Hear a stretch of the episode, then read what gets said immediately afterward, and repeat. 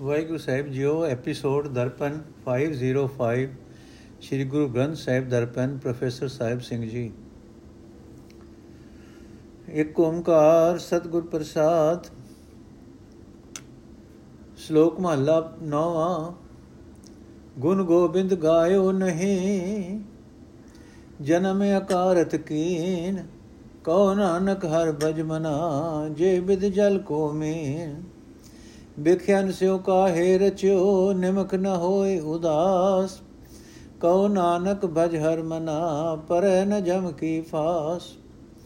ਤਰਨਾ ਪੋਇਓ ਹੀ ਗਇਓ, ਲਿਓ ਜਰਾ ਤਨ ਜੀਤ। ਕਉ ਨਾਨਕ ਭਜ ਹਰ ਮਨਾ ਔਦ ਜਾਤ ਹੈ ਬੀਤ। ਅਰਥ ਹੈ ਭਾਈ, ਜੇ ਤੂੰ ਪਰਮਾਤਮਾ ਦੇ ਗੁਣ ਕਦੇ ਨਹੀਂ ਗਾਏ, ਤਾਂ ਤੂੰ ਆਪਣਾ ਮਨੁੱਖਾ ਜਨਮ ਨਿਕੰਮਾ ਕਰ ਲਿਆ। हे ਨਾਨਕ ਆਖ ਹੈ ਮਨ ਪਰਮਾਤਮਾ ਦਾ ਭਜਨ ਕਰਿਆ ਕਰ ਤੇ ਉਸ ਨੂੰ ਇਉਂ ਜ਼ਿੰਦਗੀ ਦਾ ਆਸਰਾ ਬਣਾ ਜਿਵੇਂ ਪਾਣੀ ਨੂੰ ਮੱਛੀ ਆਪਣੀ ਜਿੰਦ ਦਾ ਆਸਰਾ ਬਣਾਈ ਰੱਖਦੀ ਹੈ हे ਭਾਈ ਤੂੰ ਵਿਸ਼ਿਆਂ ਨਾਲ ਕਿਉਂ ਇਤਨਾ ਮਸਤ ਰਹਿੰਦਾ ਹੈ ਤੂੰ ਅੱਖ ਜਮਕਣ ਜਿੰਨੇ ਸਮੇਂ ਲਈ ਵੀ ਵਿਸ਼ਿਆਂ ਨੂੰ ਚਿੱਤ ਨਹੀਂ ਹਟਾਉਂਦਾ ਵਿਸ਼ਿਆਂ ਤੋਂ ਚਿੱਤ ਨਹੀਂ ਹਟਾਉਂਦਾ हे ਨਾਨਕ ਆਖ हे ਮਨ ਪਰਮਾਤਮਾ ਦਾ ਭਜਨ ਕਰਿਆ ਕਰ ਭਜਨ ਦੀ ਬਰਕਤ ਨਾਲ ਜਮਾ ਦੀ ਫਾਹੀ ਗਲ ਵਿੱਚ ਨਹੀਂ ਪੈਂਦੀ। हे ਭਾਈ, ਤੇਰੀ ਜਵਾਨੀ ਬੇਪਰਵਾਹੀ ਵਿੱਚ ਹੀ ਲੰਘ ਗਈ। ਹੁਣ ਬੁਢੇਪੇ ਨੇ ਤੇਰੇ ਸਰੀਰ ਨੂੰ ਜਿੱਤ ਲਿਆ ਹੈ। हे ਨਾਨਕ, ਆਖਰੇ ਮਨ ਪਰਮਾਤਮਾ ਦਾ ਭਜਨ ਕਰਿਆ ਕਰ, ਉਮਰ ਲੰਘਦੀ ਜਾ ਰਹੀ ਹੈ। ਬਿਰਧ ਭਇਓ ਸੂਝੈ ਨਹੀਂ, ਕਾਲ ਪਹੁੰਚਿਓ ਆਨ। ਕਉ ਨਾਨਕ, ਨਰ ਬਾਵਰੇ, ਕਿਉ ਨ ਭਜੈ ਭਗਵਾਨ। ਧਨ ਦਾਰਾ ਸੰਪਦ ਸਗਲ, ਜਿਨੇ ਆਪਣੀ ਕਰਮਾਨ। ਇਨ ਮੈਂ ਕਛੁ ਸੰਗੀ ਨਹੀਂ, ਨਾਨਕ ਸਾਚੀ ਜਾਨ। ਅਰਥ हे ਨਾਨਕ ਆਖੇ ਜੱਲੇ ਮਨੁੱਖ, ਤੂੰ ਕਿਉਂ ਪਰਮਾਤਮਾ ਦਾ ਭਜਨ ਨਹੀਂ ਕਰਦਾ? ਵੇਖ, ਤੂੰ ਹੁਣ ਬੁੱਢਾ ਹੋ ਗਿਆ ਹੈ, ਪਰ ਤੈਨੂੰ ਅਜੇ ਵੀ ਇਹ ਸਮਝ ਨਹੀਂ ਆ ਰਹੀ ਕਿ ਮੌਤ ਸਿਰ ਤੇ ਆ ਪਹੁੰਚੀ ਹੈ। हे ਨਾਨਕ ਆਖੇ ਭਾਈ, ਧਨ ਇਸਤਰੀ ਸਾਰੀ ਜਾਇਦਾਦ ਇਸ ਨੂੰ ਆਪਣੀ ਕਰਕੇ ਨਾ ਮੰਨ। ਇਹ ਗੱਲ ਸੱਚੀ ਸਮਝ ਕੇ ਇਹਨਾਂ ਸਾਰਿਆਂ ਵਿੱਚੋਂ ਕੋਈ ਇੱਕ ਵੀ ਤੇਰਾ ਸਾਥੀ ਨਹੀਂ ਬਣ ਸਕਦਾ। ਪਤਿਤ ਉਦਾਹਰਣ ਭੈ ਹਰਨ ਹਰ ਅਨਾਥ ਕੇ ਨਾਥ। ਕਉ ਨਾਨਕ ਤੇ ਜਾਣੀਐ, ਸਦਾ ਬਸਤ ਤੁਮ ਸਾਥ। ਤਨ ਧਨ ਜੇ ਤੋ ਕੋ ਦਿਓ, ਤਾਂ ਸਿਓ ਨੇਹੋ ਨਕੀਨ। ਕਉ ਨਾਨਕ ਨਰ ਬਾਵਰੇ, ਅਬ ਕਿਉ ਡੋਲਤ ਦੀਨ? ਤਨ ਧਨ ਸੰਪੈ ਸੁਖ ਦਿਓ, ਅਰਜੇ ਨੀਕੇ ਧਾਮ। ਕਉ ਨਾਨਕ ਸੁਨ ਰੇ ਮਨਾ, ਸਿਮਰਤ ਕਾਹੇ ਨਰਾਮ ਅਰਥ ਹੈ ਭਾਈ ਇਹ ਨਾਨਕ, ਆਖੇ ਭਾਈ, ਪ੍ਰਭੂ ਜੀ ਵਿਕਾਰੀਆਂ ਨੂੰ ਵਿਕਾਰਾਂ ਤੋਂ ਬਚਾਉਣ ਵਾਲੇ ਹਨ, ਸਾਰੇ ਡਰ ਦੂਰ ਕਰਨ ਵਾਲੇ ਹਨ ਅਤੇ ਨਿਖਸਮਿਆਂ ਦੇ ਖਸਮ ਹਨ। हे ਭਾਈ ਉਸ ਪ੍ਰਭੂ ਨੂੰ ਇਉਂ ਸਮਝਣਾ ਚਾਹੀਦਾ ਹੈ ਕਿ ਉਹ ਸਦਾ ਤੇਰੇ ਨਾਲ ਵਸਦਾ ਹੈ हे ਨਾਨਕ ਆਖ हे ਝੱਲੇ ਮਨੁੱਖ ਜਿਸ ਪਰਮਾਤਮਾ ਨੇ ਤੈਨੂੰ ਸਰੀਰ ਦਿੱਤਾ ਧਨ ਦਿੱਤਾ ਤੂੰ ਉਸ ਨਾਲ ਪਿਆਰ ਨਾ ਪਾਇਆ ਫਿਰ ਹੁਣ ਆਤੁਰ ਹੋ ਕੇ ਘਬਰਾਇਆ ਕਿਉਂ ਫਿਰਦਾ ਹੈ ਭਾਵ ਉਸ ਹਰੀ ਨੂੰ ਯਾਦ ਕਰਨ ਤੋਂ ਬਿਨਾ ਘਬਰਾਣਾ ਤਾਂ ਕਿ ਘਬਰਾਣਾ ਤਾਂ ਹੋਇਆ ਹੀ हे ਨਾਨਕ ਆਖ हे ਮਨ, ਸੁਣ, ਜਿਸ ਪਰਮਾਤਮਾ ਨੇ ਸਰੀਰ ਦਿੱਤਾ, ਧਨ ਦਿੱਤਾ, ਜਾਇਦਾਦ ਦਿੱਤੀ, ਸੁਖ ਦਿੱਤੇ ਅਤੇ ਸੋਹਣੇ ਘਰ ਦਿੱਤੇ, ਉਸ ਪਰਮਾਤਮਾ ਦਾ ਤੂੰ ਸਿਮਰਨ ਕਿਉਂ ਨਹੀਂ ਕਰਦਾ? ਸਭ ਸੁਖ ਦਾਤਾ RAM ਹੈ, ਦੂਸਰ ਨਾਹਿਨ ਕੋਏ। ਕਉ ਨਾਨਕ ਸੁਨ ਰੇ ਮਨਾ, ਤੇ ਸਿਮਰਤ ਗਤ ਹੋਏ। ਜੇ ਸਿਮਰਤ ਗਤ ਪਾਈਐ, ਤੇ ਭਜਰੇ ਤੈ ਮੀਤ। ਕਉ ਨਾਨਕ ਸੁਨ ਰੇ ਮਨਾ ਔਦ ਘਟਤ ਹੈ ਨੀਤ। ਅਰਥੇ ਨਾਨਕ, ਆਖੇ ਮਨ ਆਖੇ ਮਨ, ਪਰਮਾਤਮਾ ਹੀ ਸਾਰੇ ਸੁਖ ਦੇਣ ਵਾਲਾ ਹੈ। ਉਸ ਦੇ ਬਰਾਬਰ ਦਾ ਹੋਰ ਕੋਈ ਦੂਜਾ ਨਹੀਂ ਹੈ। ਉਸ ਦਾ ਨਾਮ ਸਿਮਰਦਿਆਂ ਉੱਚੀ ਆਤਮਿਕ ਅਵਸਥਾ ਵੀ ਪ੍ਰਾਪਤ ਹੋ ਜਾਂਦੀ ਹੈ। हे ਮਿੱਤਰ, ਤੂੰ ਉਸ ਪਰਮਾਤਮਾ ਦਾ ਭਜਨ ਕਰਿਆ ਕਰ ਜਿਸ ਦਾ ਨਾਮ ਸਿਮਰਦਿਆਂ ਉੱਚੀ ਆਤਮਿਕ ਅਵਸਥਾ ਪ੍ਰਾਪਤ ਹੁੰਦੀ ਹੈ हे ਨਾਨਕ ਆਖ हे ਮਨ ਸੁਣ ਉਮਰ ਸਦਾ ਘਟਦੀ ਜਾ ਰਹੀ ਹੈ ਪਰਮਾਤਮਾ ਦਾ ਸਿਮਰਨ ਨਾ ਵਿਸਾਰ ਪਾਂਚ ਤਤ ਕੋ ਤਨ ਰਚਿਓ ਜਾਨੋ ਚਤੁਰ ਸੁਜਾਨ ਜੇ ਤੇ ਉਪਜਿਓ ਨਾਨਕਾ ਲੀਨ ਤਾਏ ਮਹਿਮਾਨ ਅਰਥੇ ਨਾਨਕ ਆਖ हे ਚਤੁਰ ਮਨੁੱਖ हे ਸਿਆਣੇ ਮਨੁੱਖ ਤੂੰ ਜਾਣਦਾ ਹੈ ਕਿ ਤੇਰਾ ਇਹ ਸਰੀਰ ਪਰਮਾਤਮਾ ਨੇ ਪੰਜ ਤੱਤਾਂ ਤੋਂ ਬਣਾਇਆ ਹੈ। ਇਹ ਵੀ ਯਕੀਨ ਜਾਣ ਕਿ ਜਿਨ੍ਹਾਂ ਤੱਤਾਂ ਤੋਂ ਇਹ ਸਰੀਰ ਬਣਿਆ ਹੈ, ਮੋੜ ਉਹਨਾਂ ਵਿੱਚ ਹੀ ਲੀਨ ਹੋ ਜਾਏਗਾ। ਫਿਰ ਇਹ ਸਰੀਰ ਦੇ ਝੂਠੇ ਮੋਹ ਵਿੱਚ ਫਸ ਕੇ ਪਰਮਾਤਮਾ ਦਾ ਸਿਮਰਨ ਕਿਉਂ ਭੁਲਾ ਰਿਹਾ ਹੈ? ਘਟ ਘਟ ਮੈਂ ਹਰ ਜੂ ਬਸੈ, ਸੰਤਨ ਕਹਿਓ ਪੁਕਾਰ। ਕਉ ਨਾਨਕ ਤੇ ਭਜਮਨਾ ਬੋ ਨਿਦ ਉਤਰੈ ਪਾਰ। ਅਰਥੇ ਨਾਨਕ, ਆਖੇ ਮਨ, ਸੰਤ ਜਨਾਂ ਨੇ ਉੱਚੀ ਕੂਕ ਕੇ ਦੱਸ ਦਿੱਤਾ ਹੈ ਕਿ ਪਰਮਾਤਮਾ ਹਰ ਇੱਕ ਸਰੀਰ ਵਿੱਚ ਵਸ ਰਿਹਾ ਹੈ। ਤੂੰ ਉਸ ਪਰਮਾਤਮਾ ਦਾ ਭਜਨ ਕਰਿਆ ਕਰ। ਭਜਨ ਦੀ ਬਰਕਤ ਨਾਲ ਸੰਸਾਰ ਸਮੁੰਦਰ ਤੋਂ ਤੂੰ ਪਾਰ ਲੰਘ ਜਾਏਗਾ। ਸੁਖ ਦੁਖ ਜੇ ਪਰਸੈ ਨਹੀਂ, ਲੋਭ ਮੋਹ ਅਭਿਮਾਨ। ਕਉ ਨਾਨਕ ਸੁਨ ਰੇ ਮਨਾ, ਸੋ ਮੂਰਤ ਭਗਵਾਨ। ਉਸਤਤ ਨਿੰਦਿਆ ਨਾਹਿ ਜੇ ਕੰਚਨ ਲੋ ਸਮਾਨ। ਕਉ ਨਾਨਕ ਸੁਨ ਰੇ ਮਨਾ, ਮੁਕਤ ਤਾਹੇ ਤੈ ਜਾਨ। ਹਰਕ ਸੋਗ ਜਾ ਕੇ ਨਹੀਂ, ਬੈਰੀ ਮੀਤ ਸਮਾਨ। ਕਉ ਨਾਨਕ ਸੁਨ ਰੇ ਮਨਾ, ਮੁਕਤ ਤਾਹੇ ਤੈ ਜਾਨ।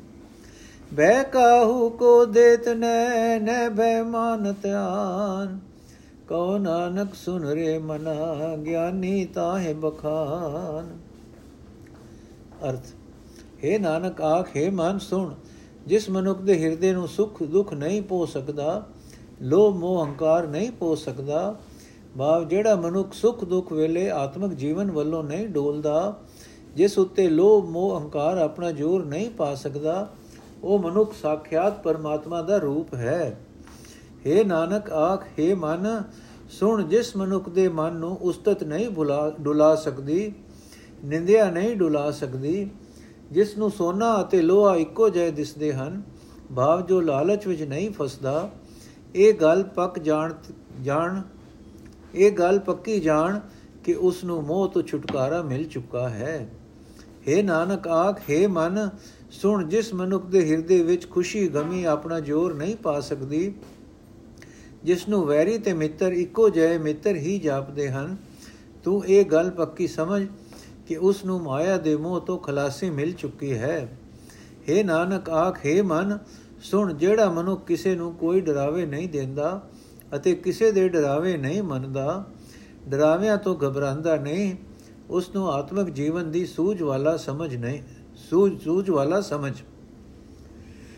ਜਿਨ ਵਿਖਿਆ ਸਗਲੀ ਤਜੀ ਲਿਓ ਵੇਖ ਬੈਰਾਗ, ਕਉ ਨਾਨਕ ਸੁਨ ਰੇ ਮਨਾ ਤੇ ਨਰ ਮਾਥੈ ਬਾਗ।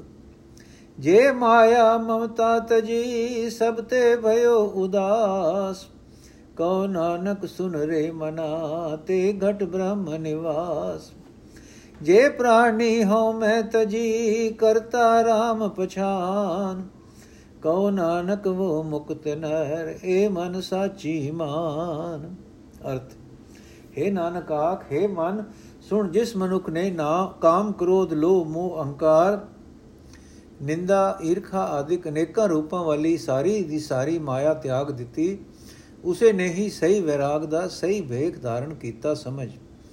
हे ਮਨ ਉਸ ਮਨੁੱਖ ਦੇ ਮੱਥੇ ਉੱਤੇ ਚੰਗਾ ਭਾਗ ਜਾਗਿਆ ਸਮਝ हे ਨਾਨਕ ਆਖ हे ਮਨ ਸੁਣ ਜਿਸ ਮਨੁੱਖ ਨੇ ਮਾਇਆ ਦਾ ਮੋਹ ਛੱਡ ਦਿੱਤਾ ਜਿਹੜਾ ਮਨੁੱਖ ਮਾਇਆ ਦੇ ਕਾਮਾਦਿਕ ਸਾਰੇ ਵਿਕਾਰਾਂ ਵੱਲੋਂ ਉਪਰਾਮ ਹੋ ਗਿਆ ਉਸ ਦੇ ਹਿਰਦੇ ਵਿੱਚ ਪ੍ਰਤੱਖ ਤੌਰ ਤੇ ਪਰਮਾਤਮਾ ਦਾ ਨਿਵਾਸ ਹੋ ਜਾਂਦਾ ਹੈ ਜਿਸ ਮਨੁੱਖ ਨੇ ਕਰਤਾਰ ਸਿਰਜਣਹਾਰ ਨਾਲ ਡੂੰਗੀ ਸਾਂਝ ਪਾ ਕੇ ਆਪਣੇ ਅੰਦਰੋਂ ਹਉਮੈ ਤਿਆਗ ਦਿੱਤੀ हे ਨਾਨਕ ਆਖ हे ਮਨ ਇਹ ਗੱਲ ਸੱਚੀ ਸਮਝ ਕੇ ਉਹ ਮਨੁੱਖ ਹੀ ਮੁਕਤ ਹੈ। ਬੈ ਨਾਸਨ ਦੁਰਮਤ ਹਰਨ, ਕਲ ਮੈਂ ਹਰ ਕੋ ਨਾਮ। ਨਿਸ ਦਿਨ ਜੋ ਨਾਨਕ ਭਜੈ, ਸਫਲ ਹੋਏ ਤੇ ਕਾਮ। ਜੇ ਬਾ ਗੁਣ ਗੋਬਿੰਦ ਭਜੋ, ਕਰਨ ਸੁਨੋ ਹਰ ਨਾਮ। ਕਉ ਨਾਨਕ ਸੁਨ ਰੇ ਮਨਾ, ਪਰੈ ਨ ਜਮ ਕੈ ਧਾਮ। ਜੋ ਪ੍ਰਾਨੀ ਮਮਤਾ ਤਜੈ, ਲੋਭ ਮੋਹ ਅਹੰਕਾਰ। ਕਉ ਨਾਨਕ ਆਪਨ ਤਰੈ, ਔਰਨ ਲੈ ਤੇ ਉਧਾਰ। ਅਰਥ हे ਨਾਨਕ ਆਖੇ ਭਾਈ, ਇਸ ਕਲੇਸ਼ਾਂ ਭਰੇ ਸੰਸਾਰ ਵਿੱਚ ਪਰਮਾਤਮਾ ਦਾ ਨਾਮ ਹੀ ਸਾਰੇ ਡਰ ਨਾਸ਼ ਕਰਨ ਵਾਲਾ ਹੈ। ਖੋਟੀ ਮਤ ਦੂਰ ਕਰਨ ਵਾਲਾ ਹੈ। ਜਿਹੜਾ ਮਨੁੱਖ ਪ੍ਰਭੂ ਦਾ ਨਾਮ ਰਾਤ ਦਿਨ ਜਪਦਾ ਰਹਿੰਦਾ ਹੈ ਉਸ ਦੇ ਸਾਰੇ ਕੰਮ ਨੇਪਰੇ ਚੜ ਜਾਂਦੇ ਹਨ। हे ਭਾਈ ਆਪਣੀ ਜੀਬ ਨਾਲ ਪਰਮਾਤਮਾ ਦੇ ਗੁਣਾ ਦਾ ਜਾਪ ਕਰਿਆ ਕਰੋ ਆਪਣੇ ਕੰਨਾਂ ਨਾਲ ਪਰਮਾਤਮਾ ਦਾ ਨਾਮ ਸੁਣਿਆ ਕਰੋ हे ਨਾਨਕ ਆਖੇ ਮਨ ਜਿਹੜੇ ਮਨੁੱਖ ਨਾਮ ਜਪਦੇ ਹਨ ਉਹ ਜਮਾ ਦੇ ਵਸ ਨਹੀਂ ਪੈਂਦੇ हे ਨਾਨਕ ਆਖੇ ਭਾਈ ਜਿਹੜਾ ਮਨੁੱਖ ਆਪਣੇ ਅੰਦਰੋਂ ਮਾਇਆ ਦੀ ਮਮਤਾ ਤਿਆਗਦਾ ਹੈ ਲੋਭ ਮੋਹ ਅਤੇ ਹੰਕਾਰ ਦੂਰ ਕਰਦਾ ਹੈ ਉਹ ਆਪ ਵੀ ਇਸ ਸੰਸਾਰ ਸਮੁੰਦਰ ਤੋਂ ਪਾਰ ਲੰਘ ਜਾਂਦਾ ਹੈ ਅਤੇ ਹੋਰਨਾਂ ਨੂੰ ਵੀ ਵਿਕਾਰਾਂ ਤੋਂ ਬਚਾ ਲੈਂਦਾ ਹੈ। ਜੋ ਸੁਪਨਾ ਅਰ ਪੇਖਨਾ ਐਸੇ ਜਗ ਕੋ ਜਾਨ। ਇਨ ਮੈਂ ਕਛ ਸਾਚੋ ਨਹੀਂ, ਨਾਨਕ ਬਿਨ ਭਗਵਾਨ। ਨਿਸ ਦਿਨ ਮਾਇਆ ਕਰਨੈ, ਪ੍ਰਾਨੀ ਡੋਲਤ ਨੀਤ। ਕੋਟ ਮੈਂ ਨਾਨਕ ਕੋ, ਨਾਰਾਇਣ ਜੇ ਚੀਤ। ਜੈਸੇ ਜਲ ਤੇ ਬੁਧ ਬੁਦਾ ਉਪਜੈ ਬਿਨ ਸੈਨੀਤ ਜਗ ਰਚਨਾ ਤੈਸੇ ਰਚੀ ਕੋ ਨਾਨਕ ਸੁਨ ਮੀਤ। ਪ੍ਰਾਨੀ ਕਛੂ ਨ ਚੇਤਈ, ਮਦ ਮਾਇਆ ਕੈ ਅੰਧ। ਕਉ ਨਾਨਕ ਬਿਨ ਹਰ ਭਜਨ, ਪਰਤ ਤਾਹਿ ਜਮ ਫੰਦ ਅਰਥ, ਹੈ ਨਾਨਕ ਆਖੇ ਭਾਈ, ਜਿਵੇਂ ਸੁੱਤੇ ਪਿਆ ਸੁਪਨਾ ਆਉਂਦਾ ਹੈ ਅਤੇ ਉਸ ਸੁਪਨੇ ਵਿੱਚ ਕਈ ਪਦਾਰਥ ਵੇਖੀਦੇ ਹਨ, ਤਿਵੇਂ ਇਸ ਜਗਤ ਨੂੰ ਸਮਝ ਲੈ। ਪਰਮਾਤਮਾ ਦੇ ਨਾਮ ਤੋਂ ਬਿਨਾ ਜਗਤ ਵਿੱਚ, ਦਿਸ ਰਹੇ ਇਹਨਾਂ ਪਦਾਰਥਾਂ ਵਿੱਚ ਕੋਈ ਵੀ ਪਦਾਰਥ ਸਦਾ ਸਾਥ ਨਿਭਾਉਣ ਵਾਲਾ ਨਹੀਂ ਹੈ। हे ਨਾਨਕ ਆਖੇ ਭਾਈ, ਮਾਇਆ ਇਕੱਠੀ ਕਰਨ ਦੀ ਖਾਤਰ ਮਨੁੱਖ ਸਦਾ ਰਾਤ ਦਿਨ ਭਟਕਦਾ ਫਿਰਦਾ ਹੈ। ਕਰੋਨਾ ਬੰਦਿਆਂ ਵਿੱਚ ਕੋਈ ਵਿਰਲਾ ਅਜਿਹਾ ਹੁੰਦਾ ਹੈ, ਜਿਸ ਦੇ ਮਨ ਵਿੱਚ ਪਰਮਾਤਮਾ ਦੀ ਯਾਦ ਟਿੱਕੀ ਹੁੰਦੀ ਹੈ। हे ਨਾਨਕ ਆਖੇ ਮਿੱਤਰ, ਸੁਣ ਜਿਵੇਂ ਪਾਣੀ ਤੋਂ ਬੁਲਬੁਲਾ ਸਦਾ ਪੈਦਾ ਹੁੰਦਾ ਅਤੇ ਨਾਸ ਹੁੰਦਾ ਰਹਿੰਦਾ ਹੈ, ਤਿਵੇਂ ਹੀ ਪਰਮਾਤਮਾ ਨੇ ਜਗਤ ਦੀ ਇਹ ਖੇਡ ਬਣਾਈ ਹੋਈ ਹੈ। ਪਰ ਮਾਇਆ ਦੇ ਨਸ਼ੇ ਵਿੱਚ ਆਤਮਿਕ ਜੀਵਨ ਵੱਲੋਂ ਅੰਨਾ ਹੋਇਆ ਮਨੁੱਖ ਆਤਮਿਕ ਜੀਵਨ ਬਾਰੇ ਕੁਝ ਵੀ ਨਹੀਂ ਸੋਚਦਾ। हे ਨਾਨਕ ਆਖ, ਪਰਮਾਤਮਾ ਦੇ ਭਜਨ ਤੋਂ ਬਿਨਾ ਅਜੇ ਮਨੁੱਖ ਨੂੰ ਜੰਮਾਂ ਦੀਆਂ ਫਾਈਆਂ ਪਈਆਂ ਰਹਿੰਦੀਆਂ ਹਨ। ਜੋ ਸੁਖ ਕੋ ਚਾਹੇ ਸਦਾ ਸਰਨ ਰਾਮ ਕੀ ਲੇ। ਕਉ ਨਾਨਕ ਸੁਨ ਰੇ ਮਨਾ, ਦੁਰਲਭ ਮਾਨੁਖ ਦੇ। ਮਾਇਆ ਕਾਰਨ ਧਾਵਈ ਮੂਰਖ ਲੋਗ ਅਜਾਨ। ਕਉ ਨਾਨਕ ਬਿਨ ਹਰ ਭਜਨ ਬਿਰਥਾ ਜਨਮ ਸਿਰਾਨ। ਜੋ ਪ੍ਰਾਨੀ ਨਿਸ ਦਿਨ ਬਜੈ, ਰੂਪ ਰਾਮ ਤੇ ਜਾਨ। ਹਰ ਜਨ ਹਰ ਅੰਤਰ ਨਹੀਂ, ਨਾਨਕ ਸਾਚੀ ਮਾਨ। ਮਨ ਮਾਇਆ ਮੈਂ ਫਦ ਰਿਓ, ਬਿਸਰਿਓ ਗੋਬਿੰਦ ਨਾਮ। ਕਉ ਨਾਨਕ ਬਿਨ ਹਰ ਭਜਨ, ਜੀਵਨ ਕਉਨੇ ਕਾਮ। ਪ੍ਰਾਨੀ RAM ਨ ਚੇਤਈ ਮਦ ਮਾਇਆ ਕੈ ਅੰਧ। ਕਉ ਨਾਨਕ ਹਰ ਭਜਨ ਬਿਨ, ਪਰਤ ਤਾਹਿ ਜਮ ਫੰਦ। ਅਰਥ, ਹੈ ਨਾਨਕ ਆਖ, ਹੈ ਮਨ ਸੁਣ, ਇਹ ਮਨੁੱਖਾ ਸਰੀਰ ਬੜੀ ਮੁਸ਼ਕਲ ਨਾਲ ਮਿਲਦਾ ਹੈ। ਇਸ ਨੂੰ ਮਾਇਆ ਦੀ ਖਾਤਰ ਭਟਕਣਾ ਵਿੱਚ ਹੀ ਨਹੀਂ ਰੋਲ ਦੇਣਾ ਚਾਹੀਦਾ। ਸੋ ਜੇ ਮਨੁੱਖ, ਸੋ ਜੇ ਮਨੁੱਖ ਆਤਮਕ ਆਨੰਦ ਹਾਸਲ ਕਰਨਾ ਚਾਹੁੰਦਾ ਹੈ, ਤਾਂ ਉਸ ਨੂੰ ਚਾਹੀਦਾ ਹੈ ਕਿ ਪਰਮਾਤਮਾ ਦੀ ਸ਼ਰਨ ਪਿਆ ਰਹੇ। हे ਨਾਨਕ ਆਖੇ ਭਾਈ, ਮੂਰਖ, ਬੇਸਮਝ ਬੰਦੇ, ਨਿਰੀ ਮਾਇਆ ਇਕੱਠੀ ਕਰਨ ਵਾਸਤੇ ਭਟਕਦੇ ਰਹਿੰਦੇ ਹਨ। ਪਰਮਾਤਮਾ ਦੇ ਭਜਨ ਤੋਂ ਬਿਨਾ ਉਹਨਾਂ ਦਾ ਇਹ ਮਨੁੱਖਾ ਜਨਮ ਅਜਾਈ ਬੀਤ ਜਾਂਦਾ ਹੈ। हे ਨਾਨਕ ਆਖੇ ਭਾਈ, ਜਿਹੜਾ ਮਨੁੱਖ ਰਾਤ ਦਿਨ ਹਰ ਵੇਲੇ ਪਰਮਾਤਮਾ ਦਾ ਨਾਮ ਜਪਦਾ ਰਹਿੰਦਾ ਹੈ ਉਸ ਨੂੰ ਪਰਮਾਤਮਾ ਦਾ ਰੂਪ ਸਮਝੋ। ਇਹ ਗੱਲ ਸੱਚੀ ਮੰਨੋ ਕਿ ਪਰਮਾਤਮਾ ਦੇ ਭਗਤ ਅਤੇ ਪਰਮਾਤਮਾ ਵਿੱਚ ਕੋਈ ਫ਼ਰਕ ਨਹੀਂ ਹੈ। हे ਨਾਨਕ ਆਖੇ ਭਾਈ, ਜਿਸ ਮਨੁੱਖ ਦਾ ਮਨ ਹਰ ਵੇਲੇ ਮਾਇਆ ਦੇ ਮੋਹ ਵਿੱਚ ਫਸਿਆ ਰਹਿੰਦਾ ਹੈ ਜਿਸ ਨੂੰ ਪਰਮਾਤਮਾ ਦਾ ਨਾਮ ਸਦਾ ਭੁੱਲਾ ਰਹਿੰਦਾ ਹੈ ਦੱਸੋ ਪਰਮਾਤਮਾ ਦੇ ਭਜਨ ਤੋਂ ਬਿਨਾ ਉਸ ਦਾ ਜਿਉਣਾ ਕਿਸ ਕੰਮ? हे ਨਾਨਕ ਆਖੇ ਭਾਈ, ਮਾਇਆ ਦੇ ਮੋਹ ਵਿੱਚ ਫਸ ਕੇ ਆਤਮਿਕ ਜੀਵਨ ਵੱਲੋਂ ਅੰਨਾ ਹੋਇਆ, ਜਿਹੜਾ ਮਨੁੱਖ ਪਰਮਾਤਮਾ ਦਾ ਨਾਮ ਯਾਦ ਨਹੀਂ ਕਰਦਾ, ਪਰਮਾਤਮਾ ਦੇ ਭਜਨ ਤੋਂ ਬਿਨਾ ਉਸ ਨੂੰ ਉਸ ਦੇ ਗਲ ਵਿੱਚ ਜਮਾ ਦੀਆਂ ਫਾਈਆਂ ਪਈਆਂ ਰਹਿੰਦੀਆਂ ਹਨ। ਸੁਖ ਮੈਂ ਬਹੁ ਸੰਗੀ ਬਏ ਦੁਖ ਮੈਂ ਸੰਗ ਨ ਕੋਏ। ਕਉ ਨਾਨਕ ਹਰ ਭਜ ਮਨਾ, ਅੰਤ ਸਹਾਈ ਹੋਏ। ਜਨਮ ਜਨਮ ਭਰ ਮਤ ਫਿਰਿਓ, ਮਿਟਿਓ ਨ ਜਮ ਕੋ ਤਰਾਸ। ਕਉ ਨਾਨਕ ਹਰ ਭਜ ਮਨਾ, ਨਿਰਭੈ ਪਾਵੈ ਬਾਸ। ਜਤਨ ਬਹੁਤ ਮੈਂ ਕਰ ਰਿਓ ਮਿਟਿਓ ਨ ਮਨ ਕੋ ਮਾਨ। ਦੁਰਮਤ ਸਿਓ ਨਾਨਕ ਫਦਿਓ, ਰਾਖ ਲਿਓ ਭਗਵਾਨ। ਅਰਥ। हे ਨਾਨਕ ਆਖੇ ਮਨ ਪਰਮਾਤਮਾ ਦਾ ਭਜਨ ਕਰਿਆ ਕਰ ਪਰਮਾਤਮਾ ਅੰਤ ਸਮੇਂ ਵੀ ਮਦਦਗਾਰ ਬਣਦਾ ਹੈ ਦੁਨੀਆ ਵਿੱਚ ਤਾਂ ਸੁਖ ਵੇਲੇ ਅਨੇਕਾਂ ਮੇਲੀ ਗੇਲੀ ਮਿਲ ਜਾ ਬਣ ਜਾਂਦੇ ਹਨ ਪਰ ਦੁੱਖ ਵਿੱਚ ਕੋਈ ਵੀ ਨਾਲ ਨਹੀਂ ਹੁੰਦਾ हे ਭਾਈ ਪਰਮਾਤਮਾ ਦਾ ਸਿਮਰਨ ਭੁਲਾ ਕੇ ਜੀਵ ਅਨੇਕਾਂ ਜਨਮਾਂ ਵਿੱਚ ਭਟਕਦਾ ਫਿਰਦਾ ਹੈ ਜਮਾ ਦਾ ਡਰ ਇਸ ਦੇ ਅੰਦਰੋਂ ਮੁਕਦਾ ਨਹੀਂ हे ਨਾਨਕ ਆਖੇ ਮਨ ਪਰਮਾਤਮਾ ਦਾ ਭਜਨ ਕਰਦਾ ਰਿਹਾ ਕਰ ਭਜਨ ਦੀ ਬਰਕਤ ਨਾਲ ਤੂੰ ਉਸ ਪ੍ਰਭੂ ਵਿੱਚ ਨਿਵਾਸ ਪ੍ਰਾਪਤ ਕਰ ਲਏਗਾ ਜਿਸ ਨੂੰ ਕੋਈ ਡਰ ਪੋ ਨਹੀਂ ਸਕਦਾ। हे ਨਾਨਕ ਆਖੇ ਭਗਵਾਨ, ਮੈਂ ਅਨੇਕਾਂ ਹੋਰ ਹੋਰ ਯਤਨ ਕਰ ਚੁੱਕਾ ਹਾਂ। ਉਹਨਾਂ ਯਤਨਾਂ ਨਾਲ ਮਨ ਦਾ ਅਹੰਕਾਰ ਦੂਰ ਨਹੀਂ ਹੁੰਦਾ। ਇਹ ਮਨ ਖੋਟੀ ਮਤ ਨਾਲ ਚੰਬੜਿਆ ਹੀ ਰਹਿੰਦਾ ਹੈ। हे ਭਗਵਾਨ, ਤੂੰ ਆਪ ਹੀ ਰੱਖਿਆ ਕਰ। ਬਾਲ ਜਵਾਨੀ ਅਰ ਬਿਰਦ ਫੁਨ, ਤੀਨ ਅਵਸਥਾ ਜਾਨ। ਕਉ ਨਾਨਕ ਹਰ ਭਜਨ ਬਿਨ ਬਿਰਥਾ ਸਭ ਹੀ ਮਾਨ। ਕਰਨੋ ਹੂ ਤੋ ਸੁਨਾ ਕਿਓ, ਪਰਿਓ ਲੋਭ ਕੈ ਫੰਦ। ਨਾਨਕ ਸਮਿਓ ਰਮ ਗਇਓ, ਅਬ ਕਿਉ ਰੋਵਤ ਅੰਧ। ਮਨ ਮਾਇਆ ਮੈਂ ਰਮ ਰਿਓ ਨਿਕਸਤ ਨਾਹਿਨ ਮੀਤ। ਨਾਨਕ ਮੂਰਤ ਚਿਤਰ ਜਿਉ ਛਾੜਤ ਨਾਹੀ ਭੀਤ। ਨਰ ਚਾਹਤ ਕਛੁ ਔਰ ਔਰ ਕੀ ਔਰ ਭਈ ਚਿਤਵਤ ਰਿਓ ਠਗੋਰ ਨਾਨਕ ਫਾਸੀ ਗਲ ਪਰੀ। ਅਰਥ हे ਨਾਨਕ ਆਖੇ ਭਾਈ, ਬਾਲ ਅਵਸਥਾ, ਜਵਾਨੀ ਦੀ ਅਵਸਥਾ ਅਤੇ ਫਿਰ ਬੁਢੇਪੇ ਦੀ ਅਵਸਥਾ, ਉਮਰ ਦੀਆਂ ਇਹ ਤਿੰਨ ਅਵਸਥਾ ਸਮਝ ਲੈ, ਜੋ ਮਨੁੱਖ ਤੇ ਆਉਂਦੀਆਂ ਹਨ। ਪਰ ਇਹ ਚੇਤੇ ਰੱਖ ਕੇ ਪਰਮਾਤਮਾ ਦੇ ਭਜਨ ਤੋਂ ਬਿਨਾ ਇਹ ਸਾਰੀਆਂ ਹੀ ਵਿਅਰਥ ਜਾਂਦੀਆਂ ਹਨ। हे ਨਾਨਕ ਆਖ ਮਾਇਆ ਦੇ ਮੋਹ ਵਿੱਚ ਅੰਨੇ ਹੋ ਰਹੇ हे ਮਨੁੱਖ ਜੋ ਕੁਝ ਤੂੰ ਕਰਨਾ ਸੀ ਉਹ ਤੂੰ ਨਾ ਕੀਤਾ ਸਾਰੀ ਉਮਰ ਤੂੰ ਲੋਭ ਦੀ ਫਾਈ ਵਿੱਚ ਹੀ ਫਸਿਆ ਰਿਹਾ ਜ਼ਿੰਦਗੀ ਦਾ ਸਾਰਾ ਸਮਾਂ ਇਸੇ ਤਰ੍ਹਾਂ ਹੀ ਗੁਜ਼ਰ ਗਿਆ ਹੁਣ ਕਿਉਂ ਰੋਂਦਾ ਹੈ ਹੁਣ ਪਛਤਾਣ ਦਾ ਕੀ ਲਾਭ हे ਨਾਨਕ ਆਖ हे ਮਿੱਤਰ ਜਿਵੇਂ ਕੰਧ ਉੱਤੇ ਕਿਸੇ ਮੂਰਤੀ ਦਾ ਲੀਕਿਆ ਹੋਇਆ ਰੂਪ ਕੰਧ ਨੂੰ ਨਹੀਂ ਛੱਡਦਾ ਕੰਧ ਨਾਲ ਚੰਬੜਿਆ ਰਹਿੰਦਾ ਹੈ ਤਿਵੇਂ ਜਿਹੜਾ ਮਨ ਮਾਇਆ ਦੇ ਮੋਹ ਵਿੱਚ ਫਸ ਜਾਂਦਾ ਹੈ, ਉਹ ਇਸ ਮੋਹ ਵਿੱਚੋਂ ਆਪਣੇ ਆਪ ਨਹੀਂ ਨਿਕਲ ਸਕਦਾ।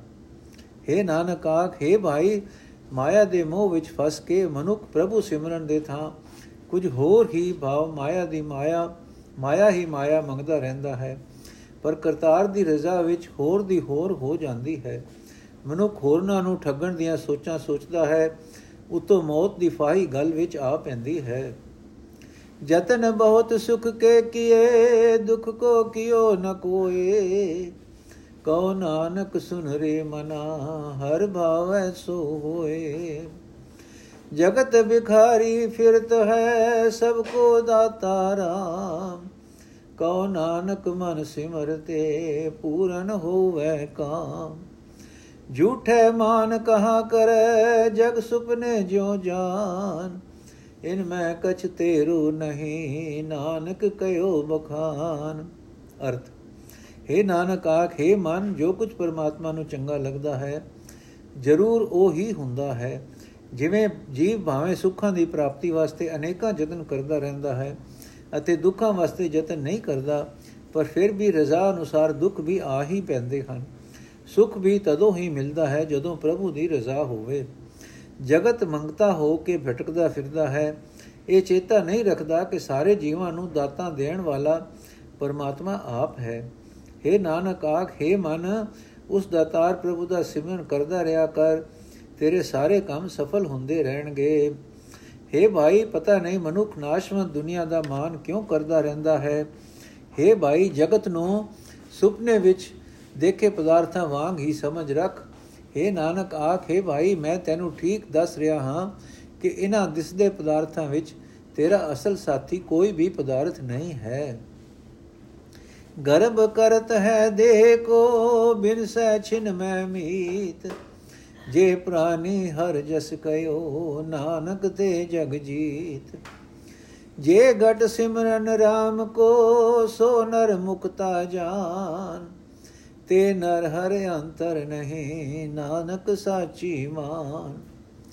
ਏਕ ਭਗਤ ਭਗਵਾਨ, ਜੇ ਪ੍ਰਾਨੀ ਕਹਿ ਨਾਹਿ ਮਨ, ਜੈਸੇ ਸੂਕਰ ਸਵਾਨ, ਨਾਨਕ ਮਾਨੋ ਤਾਹਿ ਤਨ। ਸੁਆਮੀ ਕੋ ਗ੍ਰਹ ਜੋ ਸਦਾ, ਸਵਾਨ ਤਜਤ ਨਹੀਂ ਨਿਤ। ਨਾਨਕ ਇਹ ਬਿਦ ਹਰ ਭਜੋ, ਇਕ ਮਨ ਹੋਏ ਇਕ ਚਿਤ। ਤੀਰਥ ਵਰਤ ਅਰਦਾਨ ਕਰ, ਮਨ ਮੈਂ ਧਰੈ ਗੁਮਾਨ। ਨਾਨਕ ਨੇ ਫਲ ਜਾਤ ਤੇ ਜੋ ਕੁੰਚਰ ਇਸ਼ਨਾਨ। ਅਰਥ, ਹੈ ਮਿੱਤਰ, ਜਿਸ ਸਰੀਰ ਦਾ ਮਨੁੱਖ ਸਦਾ ਮਾਣ ਕਰਦਾ ਰਹਿੰਦਾ ਹੈ ਕਿ ਇਹ ਮੇਰਾ ਆਪਣਾ ਹੈ, ਉਹ ਸਰੀਰ ਇੱਕ ਛਿਨ ਵਿੱਚ ਹੀ ਨਾਸ ਹੋ ਜਾਂਦਾ ਹੈ। ਹੋਰ ਪਦਾਰਥ ਦਾ ਮੋਹ ਤਾਂ ਕਿਤੇ ਰਿਹਾ, ਆਪਣੇ ਸਰੀਰ ਦਾ ਮੋਹ ਵੀ ਝੂਠਾ ਹੀ ਹੈ।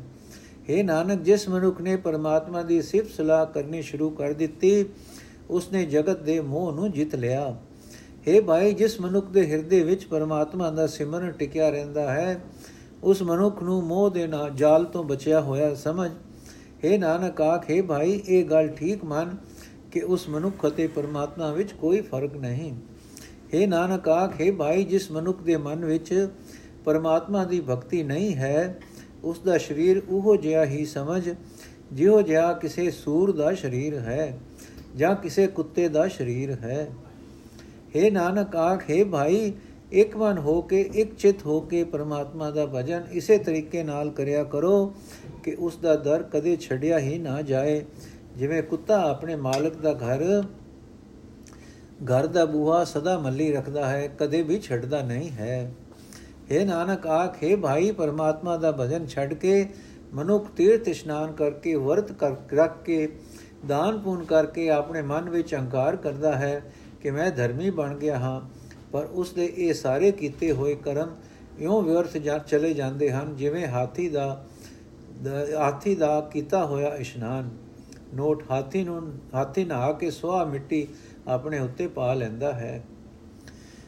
ਸਿਰ ਕੰਪਿਓ ਪਗ ਡਗਮਗੈ, ਨੈਣ ਜੋਤ ਤੇ ਹੀਨ। ਕਉ ਨਾਨਕ ਇਹ ਬਿਦ ਬਈ, ਤੋ ਨਹਰ ਰਸਲੀਨ ਨਿਜ ਕਰ ਦੇਖਿਓ ਜਗਤ ਮੈਂ, ਕੋ ਕਾਹੂ ਕੋ ਨਾਏ। ਨਾਨਕ ਥਿਰ ਹਰ ਭਗਤ ਹੈ, ਤੇਰਾ ਖੋ ਮਨ ਮਾਹੇ। ਜਗ ਰਚਨਾ ਸਭ ਝੂਠ ਹੈ ਜਾਣ ਲਿਓ ਰੇ ਮੀਤ। ਕਹਿ ਨਾਨਕ ਥਿਰ ਨਾ ਰਹੇ ਜੋ ਬਾਲੂ ਕੀ ਬੀਤ।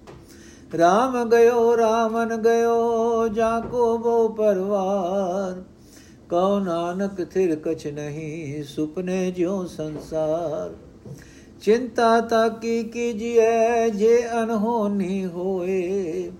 ਇਹ ਮਾਰਗ ਸੰਸਾਰ ਕੋ, ਨਾਨਕ ਥਿਰ ਨਹੀਂ ਕੋਏ।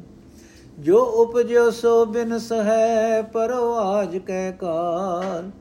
ਨਾਨਕ ਹਰ ਗੁਣ ਗਾਏ ਲੈ, ਛਾੜ ਸਗਲ ਜੰਜਾਲ ਅਰਥ ਹੈ, ਨਾਨਕ, ਆਖੇ ਭਾਈ ਬੁਢੇ ਭਾ ਜਾਣਤੇ ਮਨੁੱਖ ਦਾ ਸਿਰ ਕੰਬਣ ਲੱਗ ਪੈਂਦਾ ਹੈ।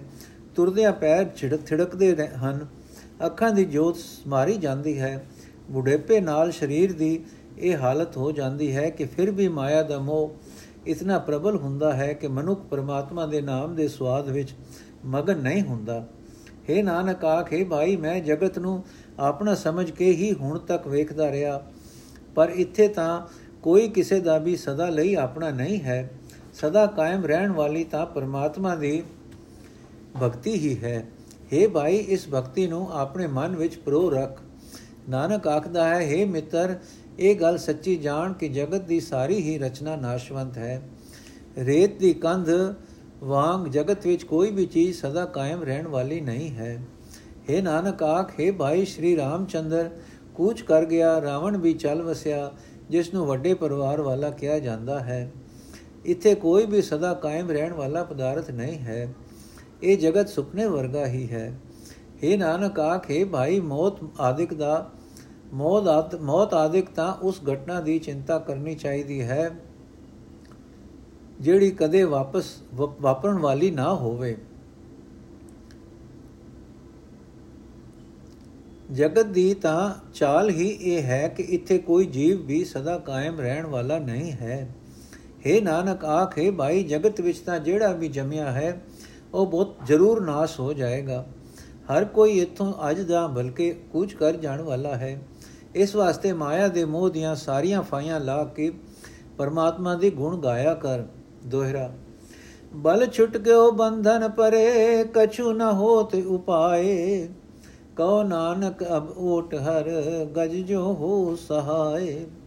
ਬਲ ਹੋਆ ਬੰਧਨ ਛੁਟੇ, ਸਭ ਕਿਛ ਹੋਤ ਉਪਾਏ। ਨਾਨਕ ਸਭ ਕਿਛ ਤੁਮਰੇ ਹਾਥ ਮੈਂ, ਤੁਮ ਹੀ ਹੋਤ ਸਹਾਏ। ਸੰਗ ਸਖਾ ਸਭ ਤਜ ਗਏ ਕੋ ਨ ਨਿਭਿਓ ਸਾਥ।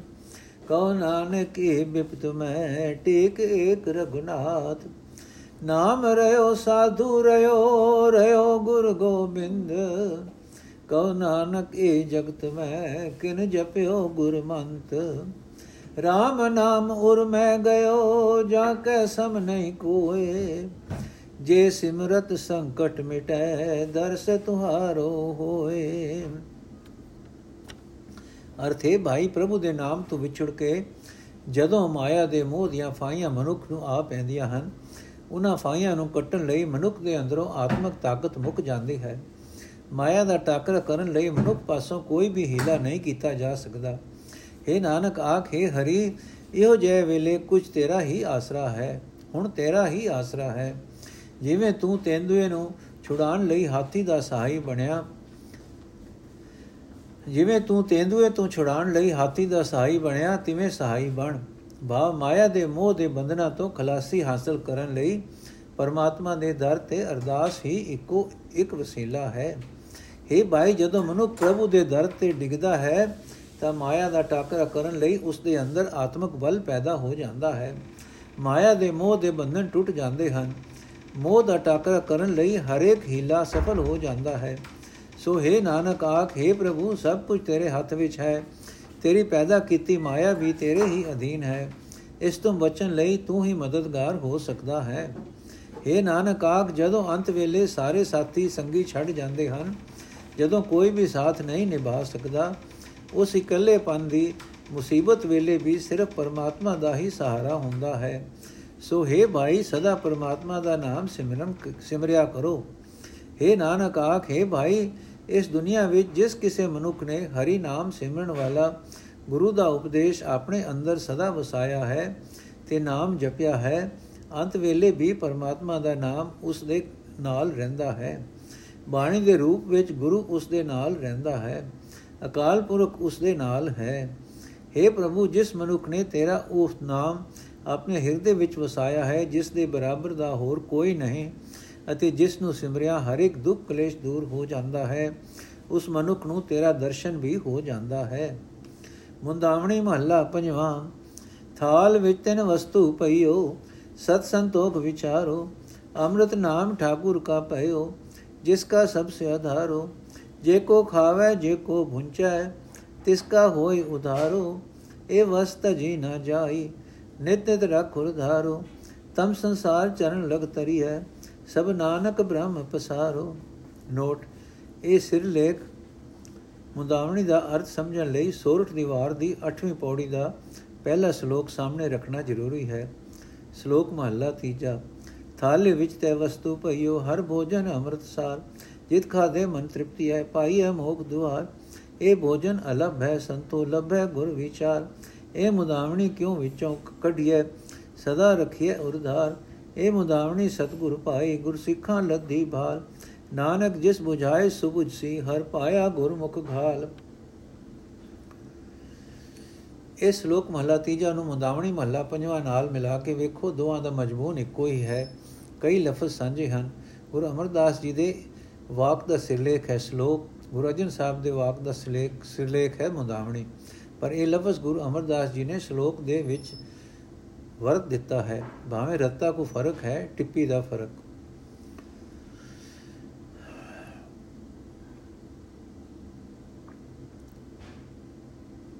ਅਰਥ, ਹੈ ਭਾਈ, ਉਸ ਮਨੁੱਖ ਦੇ ਹਿਰਦੇ ਥਾਲ ਵਿੱਚ ਉੱਚਾ ਆਚਰਣ, ਸੰਤੋਖ ਅਤੇ ਆਤਮਿਕ ਜੀਵਨ ਦੀ ਸੂਝ, ਇਹ ਤਿੰਨ ਵਸਤੂਆਂ ਟਿਕੀਆਂ ਰਹਿੰਦੀਆਂ ਹਨ, ਜਿਸ ਮਨੁੱਖ ਦੇ ਹਿਰਦੇ ਥਾਲ ਵਿੱਚ ਪਰਮਾਤਮਾ ਦਾ ਆਤਮਿਕ ਜੀਵਨ ਦੇਣ ਵਾਲਾ ਨਾਮ ਆ ਵਸਦਾ ਹੈ।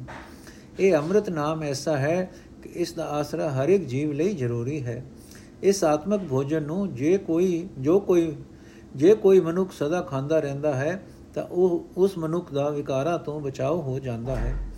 हे ਭਾਈ, ਜੇ ਆਤਮਿਕ ਉਧਾਰ ਦੀ ਲੋੜ ਹੈ, ਤਾਂ ਆਤਮਿਕ ਪਸੰਤਾ ਦੇਣ ਵਾਲੀ ਇਹ ਨਾਮ ਵਸਤੂ ਤਿਆਗੀ ਨਹੀਂ ਜਾ ਸਕਦੀ। ਇਸ ਨੂੰ ਸਦਾ ਹੀ ਆਪਣੇ ਹਿਰਦੇ ਵਿੱਚ ਸਾਂਭ ਰੱਖ। हे ਨਾਨਕ, ਇਸ ਨਾਮ ਵਸਤੂ ਦੀ ਬਰਕਤ ਨਾਲ ਪ੍ਰਭੂ ਦੀ ਚਰਨੀ ਲੱਗ ਕੇ ਗੁਪ ਹਨੇਰਾ ਸੰਸਾਰ ਸਮੁੰਦਰ ਤਰਿਆ ਜਾ ਸਕਦਾ ਹੈ ਅਤੇ ਹਰ ਥਾਂ ਪਰਮਾਤਮਾ ਹੀ, ਪਰਮਾਤਮਾ ਦੇ ਆਪ ਦਾ ਪ੍ਰਕਾਸ਼ ਹੀ ਦਿਸਣ ਲੱਗ ਪੈਂਦਾ ਹੈ। ਪਰਮਾਤਮਾ ਦੇ ਆਪੇ ਦਾ ਪ੍ਰਕਾਸ਼ ਹੀ ਦਿਸਣ ਲੱਗ ਪੈਂਦਾ ਹੈ। ਸ਼ਲੋਕ ਮਹੱਲਾ ਪੰਜਵਾਂ, ਤੇਰਾ ਕੀਤਾ ਜਾਤੋ ਨਾਹੀ, ਮੈਨੂੰ ਜੋ ਕਿਤੋਈ, ਮੈਂ ਨਿਰਗੁਣ ਆਰੇ ਕੋ ਗੁਣ ਨਾਹੀ, ਆਪੇ ਤਰਸ ਪਏ ਹੋਈ। ਤਰਸ ਪਿਆ ਮੈਂ ਰਾਮਤ ਹੋਈ ਸਤਗੁਰ ਸਜਣ ਮਿਲਿਆ। ਨਾਨਕ ਨਾਮ ਮਿਲੇ ਤਾਂ ਜੀਵਾਂ ਤਨ ਮਨ ਥੀ ਵੈ ਹਰਿਆ। ਅਰਥ ਹੈ, ਨਾਨਕ ਆਖ हे ਪ੍ਰਭੂ, ਮੈਂ ਤੇਰੇ ਕੀਤੇ ਉਪਕਾਰ ਦੀ ਕਦਰ ਨਹੀਂ ਸਮਝ ਸਕਦਾ। ਉਪਕਾਰ ਦੀ ਦਾਤ ਸਮਝਣ ਲਈ ਤੂੰ ਆਪ ਹੀ ਮੈਨੂੰ ਫਬਵਾ ਭਾਂਡਾ ਬਣਾਇਆ ਹੈ। ਮੈਂ ਗੁਣਹੀਨ ਵਿੱਚ ਕੋਈ ਗੁਣ ਨਹੀਂ ਹੈ। ਤੈਨੂੰ ਆਪ ਨੂੰ ਹੀ ਮੇਰੇ ਉੱਤੇ ਤਰਸ ਆ ਗਿਆ। हे ਪ੍ਰਭੂ, ਤੇਰੇ ਮਨ ਵਿੱਚ ਮੇਰੇ ਵਾਸਤੇ ਤਰਸ ਪੈਦਾ ਹੋਇਆ। ਮੇਰੇ ਉੱਤੇ ਤੇਰੀ ਮਿਹਰ ਹੋਈ। ਤਾਂ ਮੈਨੂੰ ਮਿੱਤਰ ਗੁਰੂ ਮਿਲ ਪਿਆ, ਤੇਰਾ ਇਹ ਉਪਕਾਰ ਭੁਲਾਇਆ ਨਹੀਂ ਜਾ ਸਕਦਾ। ਹੁਣ ਪਿਆਰੇ ਗੁਰੂ ਪਾਸੋਂ ਜਦੋਂ ਮੈਨੂੰ ਤੇਰਾ ਨਾਮ ਮਿਲਦਾ ਹੈ, ਤਾਂ ਮੇਰੇ ਅੰਦਰ ਆਤਮਿਕ ਜੀਵਨ ਪੈਦਾ ਹੋ ਜਾਂਦਾ ਹੈ। ਮੇਰਾ ਤਨ, ਮੇਰਾ ਮਨ ਉਸ ਆਤਮਿਕ ਜੀਵਨ ਦੀ ਬਰਕਤ ਨਾਲ ਖਿੜ ਖਿੜ ਆਉਂਦਾ ਹੈ। ਏਕ ਓਮਕਾਰ ਸਤਗੁਰ ਪ੍ਰਸਾਦ, ਰਾਗ ਮਾਲਾ, ਰਾਗ ਏਕ ਸੰਗ ਪੰਚ ਵਰੰਗਨ, ਸੰਗ ਲਾਪੇ ਆਠੋ ਨੰਦਨ। प्रथम राग भैरो वह कर ही पंच रागनी संग उचर ही प्रथम भैरवी बिलावली पुण्या की गावै बंगली पुन असलेखी की भई बारी ए भैरो की पांचो नारी अर्थ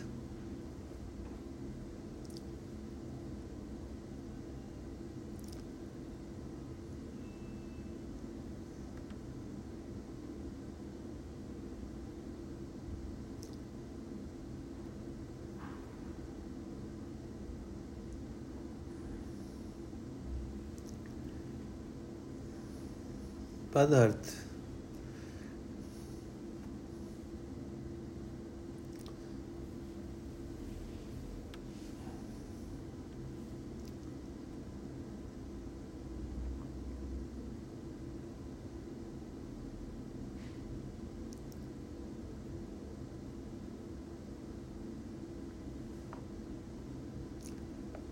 ਭੈਰੋ ਰਾਗ ਦੀਆਂ ਪੰਜ ਰਾਗਣੀਆਂ ਭੈਰਵੀ ਬਿਲਾਵਲੀ ਪੁਨਿਆ ਬੰਗਲੀ ਤੇ ਅਸਲੇਖੀ। ਪੰਚਮ ਹਰਕ ਦਿਸਾਕ ਸੁਨਾਵੇ ਬੰਗਾਲਮ ਮਦ ਮਾਧਵ ਗਾਵੇ। ਲਲਤ ਬਿਲਾਵਲ ਗਾਵਹੀ ਆਪਣੀ ਆਪਣੀ ਬਾਤ ਅਸ ਪੁੱਤਰ ਭੈਰਵ ਕੇ ਗਾਵੇ ਗਾਇਨ ਪਾਤਰ। ਭੈਰੋ ਰਾਗ ਦੇ 8 ਪੁੱਤਰ, ਪੰਚਮ ਹਰਕ ਦਿਸਾਕ ਬੰਗਾਲਮ ਮਧੂ ਮਾਧਵ, ਲਲਤ ਤੇ ਬਿਲਾਵਲ। ਦੁਤੀਆ ਮਾਲ ਕੋਸਕ ਕਲ ਹਪੈ ਸੰਗ ਰਾਗਨੀ ਪਾਂਚੋ ਥਾਪੈ। ਗੌਣ ਕਰੀ ਅਰ ਦੇਵ ਗੰਧਾਰੀ ਗੰਧਾਰੀ ਸੀ ਹੋਤੀ ਉਚਾਰੀ। ਧਨਾਸਰੀਏ ਪਾਂਚੋ ਗਾਈ, ਮਾਲ ਰਾਗ ਕੋ ਸੰਗ ਸੰਗ ਲਾਈ ਰਾਗ ਮਾਲ ਕੋਸਕ ਦੀਆਂ ਪੰਜ ਰਾਗਣੀਆਂ ਗੌਂਡ ਕਰੀ ਦੇਵ ਗੰਧਾਰੀ ਗੰਧਾਰੀ ਸਿਹੂਤੀ ਤੇ ਧਨਾਸਰੀ। ਮਾਰੂ ਮਸਤ ਅੰਗ ਮੇਵਾਰਾ, ਪ੍ਰਬਲ ਚੰਡ ਕੋਸਕ ਉਭਾਰਾ। ਖੌਖਟ ਓ ਭੋਰਾ ਨੰਦ ਗਾਏ ਅਸ਼ਟਮਾਲ ਕੋਸਕ ਸੰਗ ਲਾਏ ਮਾਲ ਕੌਸਕ ਦੇ 8 ਪੁੱਤਰ ਮਾਰੂ, ਮਸਤ ਅੰਗ, ਮੇਵਾਰਾ, ਪ੍ਰਬਲ ਚੰਡ, ਕੌਸਕ, ਉਭਾਰਾ, ਖੋਖਟ ਤੇ ਭੋਰਨ ਪੁਨ ਆਇਓ ਹਿੰਡੋਲ ਪੰਜ ਨਾਰ, ਸੰਗ ਅਸ਼ਟ ਸੁਤ, ਉਠੈ ਤਾਨ ਕਲੋਲ, ਗਾਇਨ ਤਾਰ ਮਿਲਾਵਹੀ।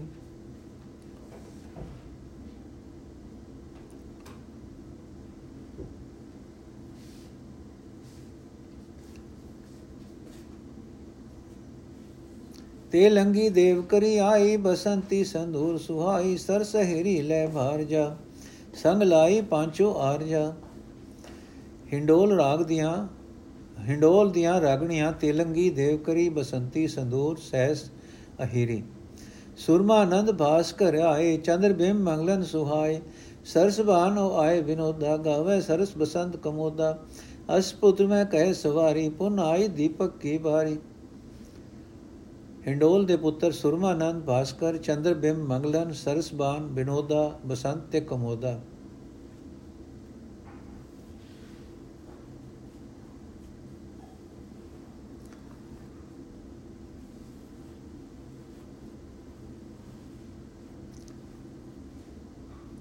ਕਛੇਲੀ ਪਟ ਮੰਜਰੀ ਟੋਡੀ ਕਈ ਹਲਾਪ ਕਾਮੋਦੀ ਹੋ ਗੁਜਰੀ, ਸੰਗ ਦੀਪਕ ਕੇ ਥਾਪ। ਦੀਪਕ ਰਾਗ ਦੀਆਂ ਰਾਗਣੀਆਂ, ਕਛੇਲੀ ਪਟ ਮੰਜਰੀ ਟੋਡੀ ਕਮੋਦੀ ਤੇ ਗੁਜਰੀ। ਕਾਲੰਕਾ ਕੁਤਲ ਕੁੰਤਲ ਓ ਰਾਮਾ ਕਮਲ ਕੁਸਮ ਚੰਪਕ ਕੇ ਨਾਮਾ। ਗੌਰਾ ਓ ਕਾਨਰਾ ਕਲਿਆਣਾ, ਅਸ਼ਪੁਤ ਦੀਪਕ ਕੇ ਜਾਨਾ ਰਾਗ ਦੀਪਕ ਦੇ ਅੱਠ ਪੁੱਤਰ, ਕਾਲੰਕਾ ਕੁੰਤਲ ਰਾਮਾ ਕਮਲ ਕੁਸਮ ਚੰਪਕ ਗੌਰਾ ਕਾਨਰਾ ਕਲਿਆਣਾ।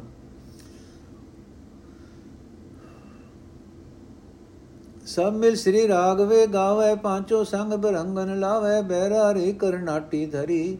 ਗਵਰੀ ਗਾਵੇ ਆਸਾ ਵਰੀ, ਤੇ ਪਾਛੇ ਸਿੰਧਵੀ ਅਲਾਪੀ, ਸ੍ਰੀ ਰਾਗ ਸਿਓ ਪਾਂਚੋ ਥਾਪੀ। ਸ੍ਰੀ ਰਾਗ ਦੀਆਂ ਪੰਜ ਰਾਗਣੀਆਂ ਬੈਰਾਰੀ, ਕਰਨਾਟੀ, ਗਵਰੀ ਆਸਾਵਰੀ ਤੇ ਸਿੰਧਵੀ ਸਾਲੂ ਸਾਰਗ ਸਾਗਰਾ ਔਰ ਗੋਂਡ ਗੰਭੀਰ, ਅਸਪੁੱਤ ਸ੍ਰੀ ਰਾਗ ਕੇ ਗੁੰਡ ਕੁੰਭ ਹਮੀਰ। ਸ੍ਰੀ ਰਾਗ ਦੇ ਅੱਠ ਪੁੱਤਰ ਸਾਲੂ ਸਾਰਗ ਸਾਗਰਾ, ਗੋਂਡ ਗੰਭੀਰ, ਗੁੰਡ ਤੇ ਕੁੰਭ ਤੇ ਹਮੀਰ। ਕਸ਼ਟਮ ਮੇਗ ਰਾਗ ਵੈ ਗਾਵੇ ਪਾਂਚੋ ਸੰਗ ਬਰੰਗਨ ਲਾਵੇ ਸੁਰਟ ਗੋਂਡ ਮਲਾਰੀ ਧੁਨੀ, ਪੁਨ ਗਾਵੇ ਆਸਾ ਗੁਨ ਗੁਨੀ। ਉੱਚਾ ਸੁਰ ਸੁ ਹੋ ਪੁਨ ਕੀਨੀ ਮੇਗ ਰਾਗ ਸਿਓ ਪਾਂਚੋ ਚੀਨੀ। ਮੇਗ ਰਾਗ ਦੀਆਂ ਰਾਗਣੀਆਂ ਸੋਰਠ ਗੋਂਡ ਮਲਾਰੀ, ਆਸਾ ਸੁਹੋ। ਸ੍ਰੀ ਰਾਗ ਦੇ ਅੱਠ ਪੁੱਤਰਾਂ ਵਿੱਚ ਵੀ ਗੋਂਡ ਦਾ ਜ਼ਿਕਰ ਆ ਚੁੱਕਾ ਹੈ। ਬਹਿਰਾ ਧਰ ਗਜ ਧਰ ਕੇ ਧਾਰਾ, ਜਬਲੀ ਧਰ ਨਟ ਓ ਜਲ ਧਾਰਾ। ਪੁਨ ਗਾਵੇ ਸ਼ੰਕਰ ਓ ਸਿਆਮਾ, ਮੇਘ ਰਾਗ ਪੁੱਤਰਨ ਕੇ ਨਾਮਾ। ਮੇਘ ਰਾਗ ਦੇ ਅੱਠ ਪੁੱਤਰਾਂ ਦੇ ਨਾਮ ਬਹਿਰਾਧਰ ਗਜਧਰ ਕੇਦਾਰਾ ਜਬਲੀਧਰ ਨਟ ਜਲਧਾਰਾ ਤੇ ਸ਼ੰਕਰ ਸ਼ੰਕਰ ਤੇ ਸਿਆਮਾ।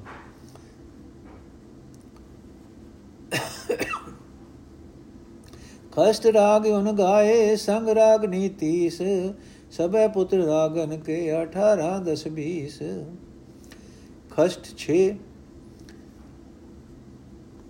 ਤੇ 19 ਉਹਨਾਂ ਨੇ 18 10 20 18 10 20 ਟੋਟਲ 48 6 ਰਾਗ ਭੈਰੋ ਮਾਲ ਕੋਸਕ, ਹਿੰਡੋਲ, ਦੀਪਕ, ਸ੍ਰੀ ਰਾਗ, ਮੇਘ, ਹਰ ਇੱਕ ਰਾਗ ਦੀਆਂ ਪੰਜ ਰਾਗਣੀਆਂ, ਕੁੱਲ ਰਾਗਣੀਆਂ 30 ਹਰ ਇੱਕ ਦੇ 8 ਪੁੱਤਰ 6 ਰਾਗਾਂ ਦੇ ਕੁੱਲ ਪੁੱਤਰ 48 ਸਾਰਾ ਜੋੜ 6 30 48 84 ਇਹ ਸਮਝ ਨਹੀਂ ਪੈਂਦੀ ਕਿ ਅਖੀਰਲੇ ਅੰਕ ਇੱਕ ਇੱਕ ਦਾ ਕੀ ਭਾਵ ਹੈ। ਸ੍ਰੀ ਗੁਰੂ ਗ੍ਰੰਥ ਸਾਹਿਬ ਦੀ ਬਾਣੀ ਵਿੱਚ ਹੇਠ ਲਿਖੇ 31 ਰਾਗ ਹਨ।